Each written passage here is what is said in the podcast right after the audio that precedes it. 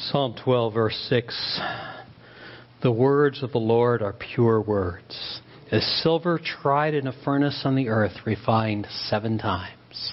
Pray with me again, if you would, please. Father, we now humbly and reverently give our attention to your word. We do it uh, that you might speak to us through your word, that you might encourage us, comfort us, strengthen us, build us up in Christ, confront us where we need it. We thank you, Lord, that all Scripture is your word, that it is pure, like silver refined seven times. We ask you to bless this time. I pray, Lord, that I would speak truth, and if I speak anything that is an error, that you would just Erase it from our minds, that we would hold fast to the truth. Give you honor. In Jesus' name. Amen. rearrange things here for just a second. Not quite enough room for all my books in your mind's eye this evening, I'd like you to imagine two words. Just kind of visualize them out there. You might even close your eyes while we do this. The first word I'd like you to, to look in your mind and see is the word think. T H I N K. Got it out there? Now, right next to it, I want you to see a second word. Thank. T H A N K. What's the difference between those two words? Well, pretty obviously, it's just the vowel in the middle. And the people who study the etymology of words tell us that that is not an accident. The word think is actually very closely related to the word thank, as they both come from the same Latin root meaning to know. To know something is to think. To think about something is also a very good motivation to be thankful for it. Someone has suggested that if we would be more thankful people, we would be more thankful people. People who do not think don't think. People who think just a little thank just a little. But people who have great thoughts about God are motivated to great thanksgiving to God. And that is the idea in Psalm 136. It is a psalm which urges us to great thanks toward God built on great thoughts about God. And there's our main thought this morning. A psalm which is urging us to great thanks to God built on great thoughts about God. Now, this psalm has a structure that is found nowhere else in the Psalms, nowhere else in the Bible. Each line, the first part of it, expresses another great thought about God. And then it is followed by that refrain, For his loving kindness is everlasting. Every verse is unfolding yet another great thought about God, and then it returns to that bedrock of God's faithful, never changing, eternal love and faithfulness. The Jews called this psalm the Great Hallel. Hallel is a Hebrew word that means praise, like hallelujah. And they recited Psalm 136 every Passover, almost certainly as a responsive reading just as we did a few moments ago. And they would do it with a leader or a choir reading the first line of each verse, and then the congregation responding with a second half, just as we did. And thanksgiving is the theme of the whole psalm. That famous French mathematician and philosopher Rene Descartes said, I think, therefore I am. At least a couple of thousand years before Descartes, an unknown Hebrew writer said, I thank or I think, therefore I thank. He, he thought great things about God and he wove it together into a psalm of great thanksgiving toward God. Now, the psalm begins with three calls to thanksgiving in the first three verses, and then it develops three causes for thanksgiving in the rest of the psalm. That's the basic outline. Three calls for thanksgiving, three causes for Thanksgiving. So let's look first at these three calls or even three commands to give thanks in verses 1, 2, and 3. It starts off Give thanks That's a command. It's an imperative. Give thanks to the Lord, for he is good, for his loving kindness is everlasting. Give thanks to the God of gods, for his loving kindness is everlasting. Give thanks to the Lord of lords, for his loving kindness is everlasting. Each verse urges us. Each verse compels us to give thanks. These verses also tell us something about how to give thanks, to whom we give thanks, and why we give thanks. How we give thanks is expressed in the Hebrew word itself for give thanks. This particular word means the public proclamation of God's attributes and works. And so this psalm is not asking us to have a private time of devotion where we go off by ourselves in a corner and spend time giving thanks. It is urging us to a public proclamation, a public worship service of thanksgiving. I suspect we have all met people who claim to be a Christian, yet they don't participate in any church because they say, well, my religion is a private matter just between me and God.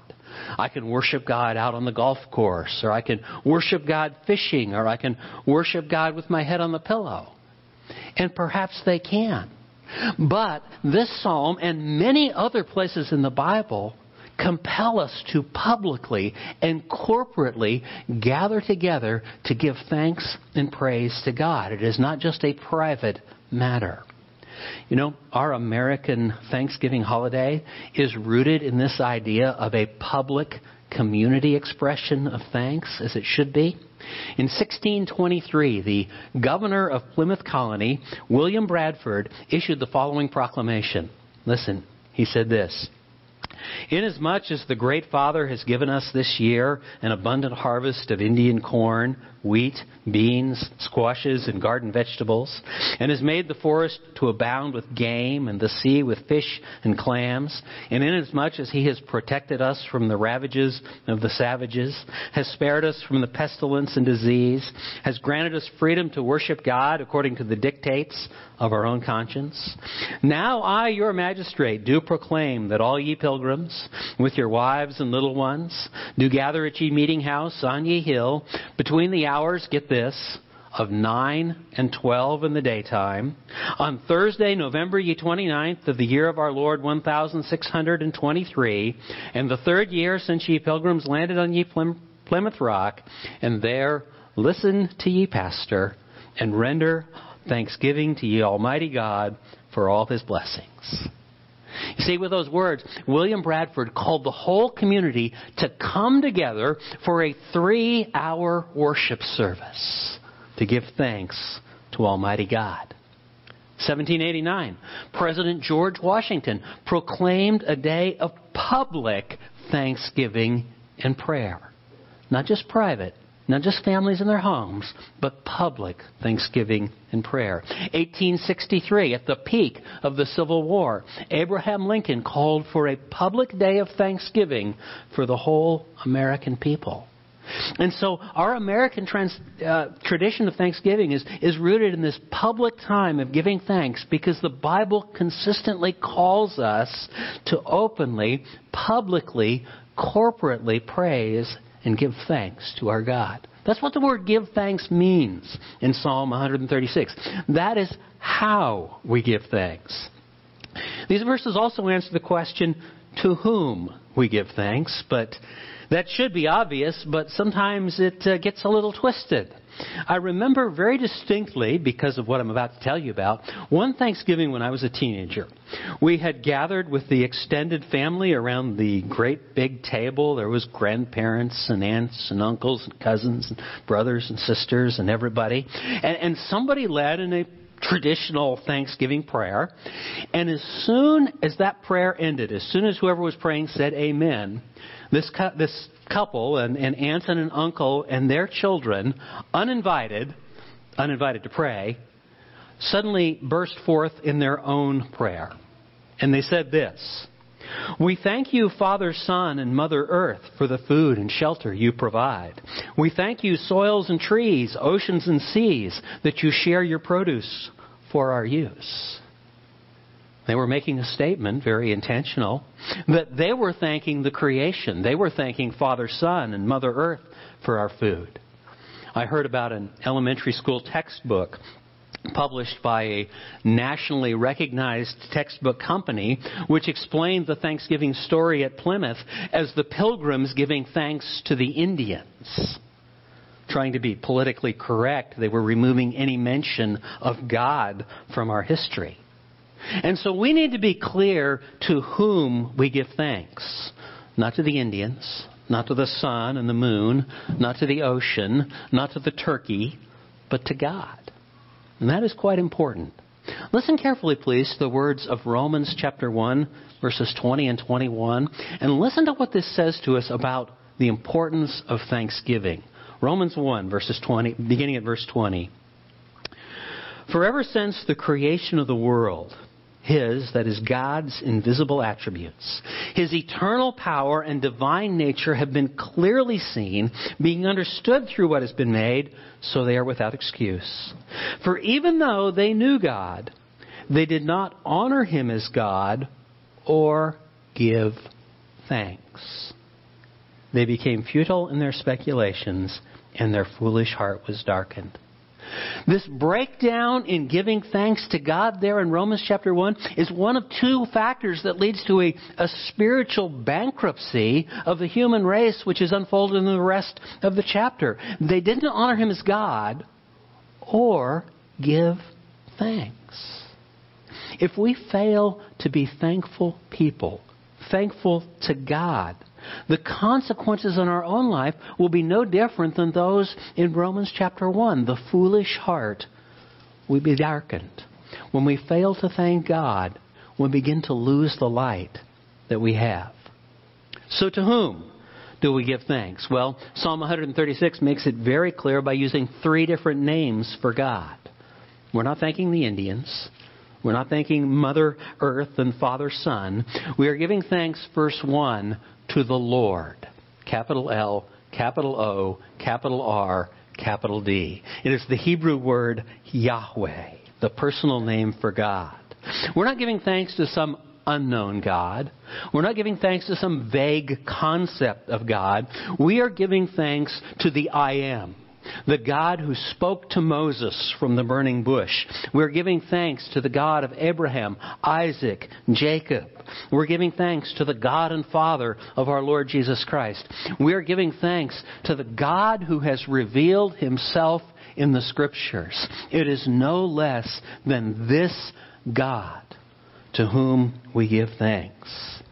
And to be sure we understand, the psalm repeats the idea of verse 2. Give thanks to the God of gods. Verse 3, give thanks to the Lord of lords. There in verse 2, give thanks to the God of gods does, does not mean that they are other gods. It is saying, give thanks to the only true God above any other imagined God, including all the other idols and false gods. Give thanks to the one true God. Isaiah 45, verses 21 and 22, God Himself says, There is no other God besides me, a righteous God and a Savior. There is none except me. Turn to me and be saved, all the earth, for I am God and there is no other. Three times He says it there, there is no other God. That's the God whom we thank. Give thanks to the God of gods. Verse 3, give thanks to the Lord of lords. Now, verse 1, Lord was that Hebrew word Yahweh, I am. Verse 3, it is the Hebrew word Adonai. Adonai means master, authority, owner. He's the master of all masters, the authority over every authority. And so in these first three verses, Psalm 136 tells us how to give thanks publicly, corporately. It tells us to whom we give thanks to the Lord, to the God over every other thing that anyone might imagine to be God, to the Master, the authority over every other master. And third, it tells us why we give thanks. Verse 1 says it because he is good. We saw that same line in Psalm 100 that uh, Joshua read for us a few minutes ago. Give thanks to the Lord because he is good. Basic to all thanksgiving, foundational to all thanksgiving, is this conviction that God is good. Can you confidently say that no matter what happens in your life, no matter what deep personal pain you might encounter, and we all will at one time or another, can you say, even so, God is good? Think about a young man that you've all heard of. His name is Joseph. Joseph grew up in a totally dysfunctional family constant bickering between his father and his father's wives. His father played favorites among his children, and Joseph's brothers hated it and they hated him. Finally, they threw him into a pit and were going to leave him there to die. And then they had an idea. No, let's make some money off of it. They sold him into slavery. Not long after that, he spent many years in prison because of the false accusations of a loose woman. Joseph could have been bitter and angry at God, bitter and angry about life. But in Genesis 50, verse 20, Joseph said to his brothers, As for you, you meant it for evil against me, but God meant it for good. To have a proper Thanksgiving perspective, we need the same conviction that no matter what happens to me, God is good. No matter what life deals out, no matter what pain I encounter, God is good. David wrote Psalm 34 during a time of, of deep personal pain and anguish, and he wrote in verse 8, Oh, taste and see that the Lord is good. How blessed is the man who takes refuge in him.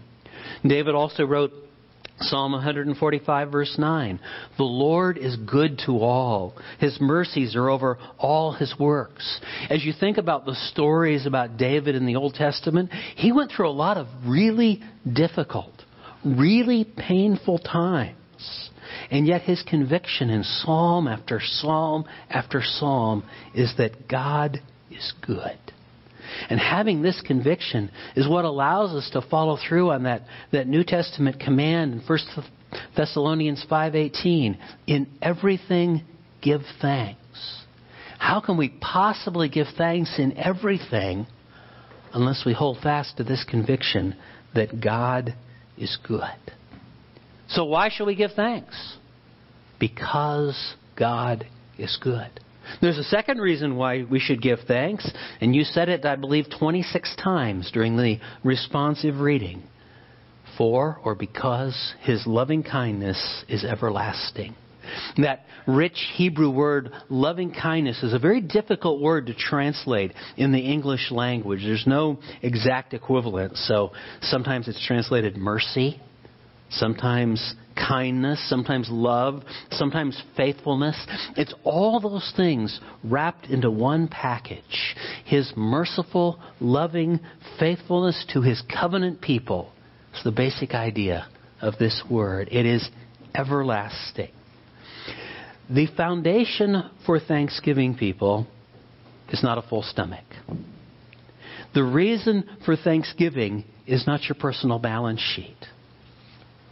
The reason for thanksgiving is the everlasting, unchanging, loving faithfulness of God to his new covenant people. Give thanks, for his loving kindness is everlasting. So, with that introduction of three calls to thanksgiving and how we give thanks and to whom we give thanks and why we give thanks, the rest of the psalm unfolds three great thoughts of God to stimulate our thanksgiving. People who think great things about God will give great thoughts or great thanks to God. The first one is that we give thanks to God as our Creator verses 4 to 9.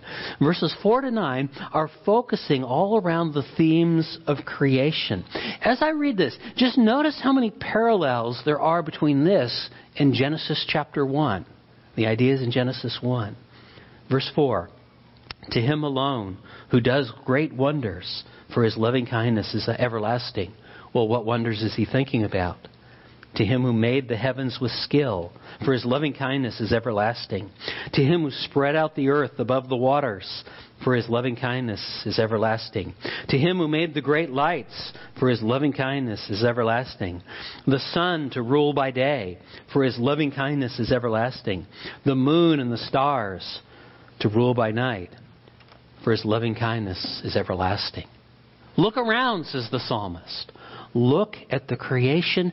God made it all. One of my personal favorite hymns says, This is my Father's world, and to my listening ears, all nature sings, and round me rings the music of the spheres. We give thanks because He has made the heavens with skill. We don't thank the sun and the moon, we thank the one who made the sun and the moon. You know how easy it is to forget to thank God for even such simple things as the sun and the moon that contribute so much to our well being. Without the sun, without light and heat, life would be impossible. The moon gives us demarcations of seasons and months, and it gives us the tides, which contributes to the great variety of ocean life. What about the stars? You ever thought about the stars and why God created billions upon trillions of stars? There are even, they tell us, billions of galaxies, each one having trillions of stars. Genesis 1:14 said he made them for signs and for seasons, for days and for years. The stars are a sign to us. God made that north star that our ancestors might learn to navigate the earth and explore it and understand it. He made the stars and the vast galaxies, I believe, as a sign to us how great and immense and powerful He is and how small we are. King David, as a boy and a young man, spent many nights sleeping out under the stars, and he wrote Psalm 8.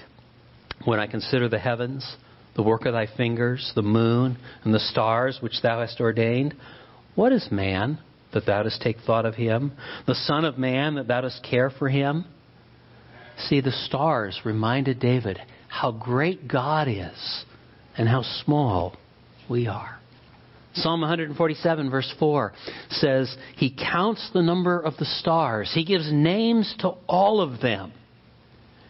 Reader's Digest once used a clever analogy to explain how vast our universe is. They said this if it costs one penny to ride 1,000 miles, okay, there's the basic parameter. One penny, 1,000 miles. How far is the trip to the Philippines? 4,000? 8,000? I don't know. Okay, so let's say 8,000 miles. 8 cents. Costs a little more than that, right? yeah.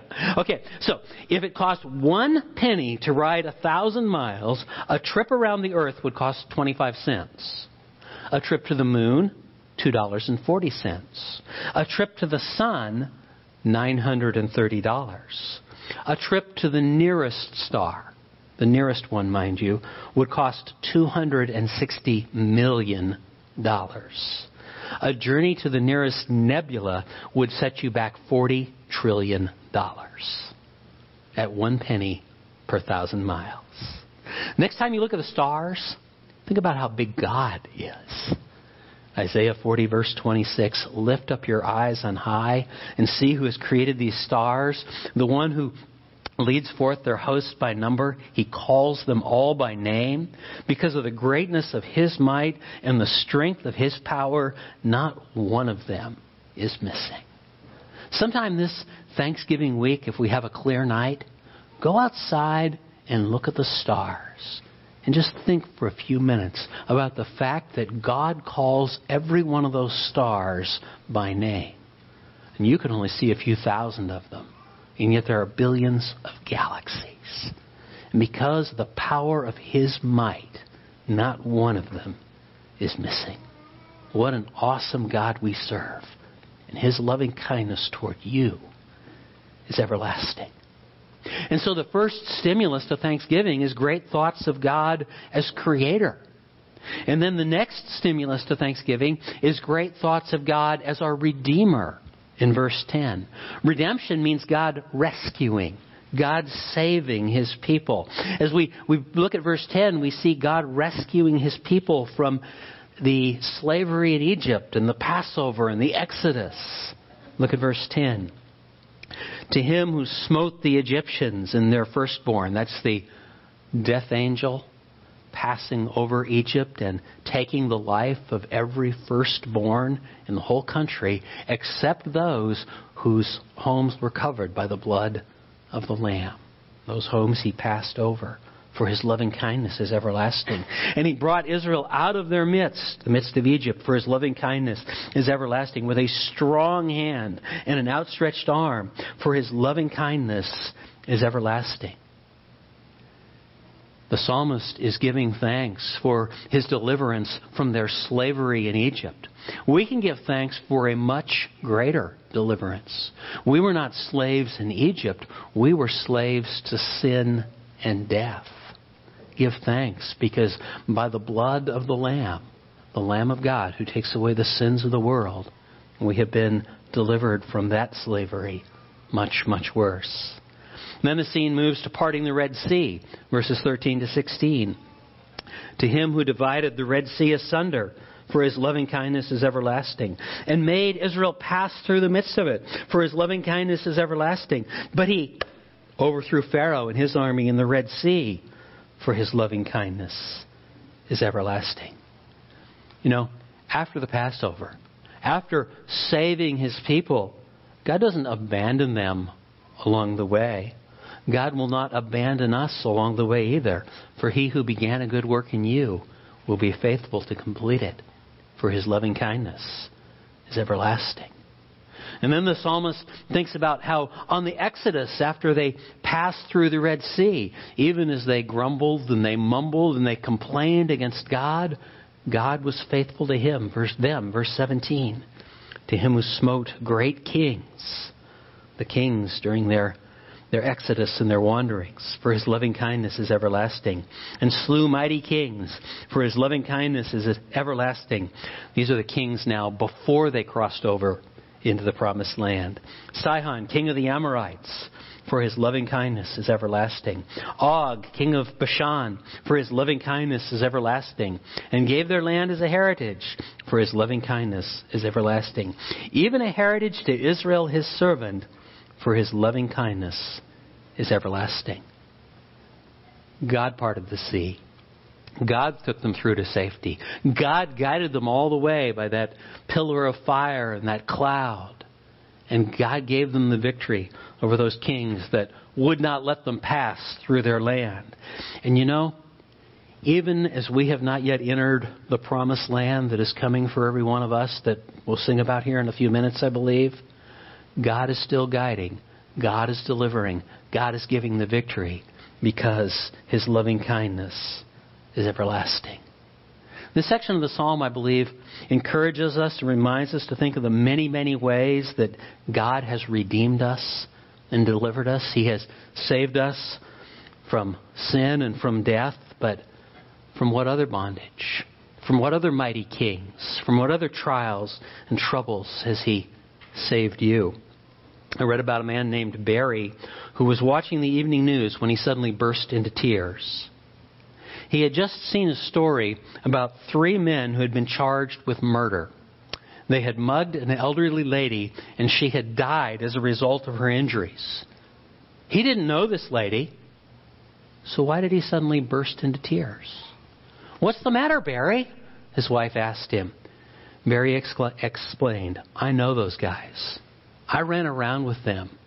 We were buddies. If God had not saved me, I would be there with them right now. From what has God delivered you? From what has God saved you? Think and then think. You know, we are twice God's people. We are God's people because He made us. He's our creator, verses 4 to 6. We are God's people because He bought us. He redeemed us with the precious blood of Christ, verses 10 to 22. And the psalmist thinks of these, these great works of God to stimulate us to thanksgiving. And then for the third cause, the psalmist meditates upon God as our sustainer. In verse 23, the language shifts subtly from ancient history to the more recent acts of God. It, it shifts from what God did for them back then to us and now. Notice how the pronouns change beginning in verse 23. Who remembered us in our low estate, for his loving kindness is everlasting, and rescued us from our adversaries, for his loving kindness is everlasting, who gives food to all flesh, for his loving kindness is everlasting. You can be assured that God remembers you in your time of trouble Verse 23, low estate, refers to a time of pain, trouble, distress, discouragement, depression.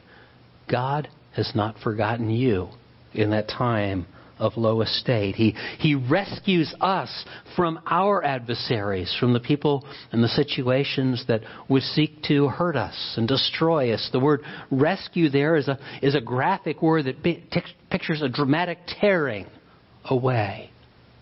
God powerfully tears us away from those situations. And then finally, verse 25, the thing that we so often put first when it comes to Thanksgiving food, the turkey, and all the trimmings, comes last. Give thanks. He gives food to all flesh, for his loving kindness is everlasting.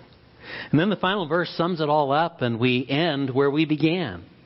Give thanks, a command to the God of heaven, for his loving kindness is everlasting. How often do you think about God? Do you think about God on Monday through Saturday?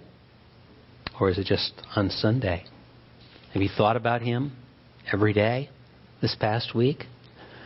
Contrary to popular psychology, the problem with our world today is not lack of self esteem, it is lack of God esteem. We need to not think more about ourselves. We need to think more about God and who He is and what He has done. J.I. Packer once wrote, Those who have great thoughts of God, those who know their God, have great thoughts about God and will do great things for God. Let's think about God. Thank God for His loving kindness, His faithfulness is everlasting. Well, as we all know, this week is our Thanksgiving holiday. I would challenge you, by the way of practical conclusion this week, every day to think of something new to thank God for. Something that maybe it has never occurred to you before to thank God for. Thank God for it. Think and then thank. I would challenge you this week, as I've already mentioned, to go outside at some point and look at the stars. Think of God how vast and powerful and awesome He is. And if the clouds uh, don't cooperate with that, or if you want an extra little family activity that is actually really interesting, go on the web to hubblesite.org slash images. Images, pictures from the Hubble telescope. Look at some of those pictures of the stars from the Hubble telescope and think of how great and awesome God is. Reflect on the idea this week that no matter what happens in your life, no matter what happens to you, and painful times will come to all of us, that God is good. And give Him thanks. It is as we learn to be thankful for the difficult things in life, the really painful things, that we're growing in our faith and our trust and our confidence in God. And growing in thankfulness is a significant part of growing in Christian maturity and, and sanctification. So let us this week, as a pattern for every week, give people be people who give thanks to the God of gods, to the Lord of lords, to the I am, because his loving kindness to you is everlasting. Let's pray. Great is the Lord, great is thy faithfulness, O God our Father. There is no shadow of turning with thee. We confess, O Lord, that many times in life we forget to be thankful people. We become like those people of the Exodus who grumble and complain about our situation. And yet, even then, your loving kindness, your faithfulness is everlasting. We renew this spirit of thanksgiving, of praise, of adoration for the greatness of God our Creator, God our Redeemer, and God our Sustainer, whose loving kindness is everlasting. We praise you and thank you. In the name of our Lord Jesus Christ. Amen.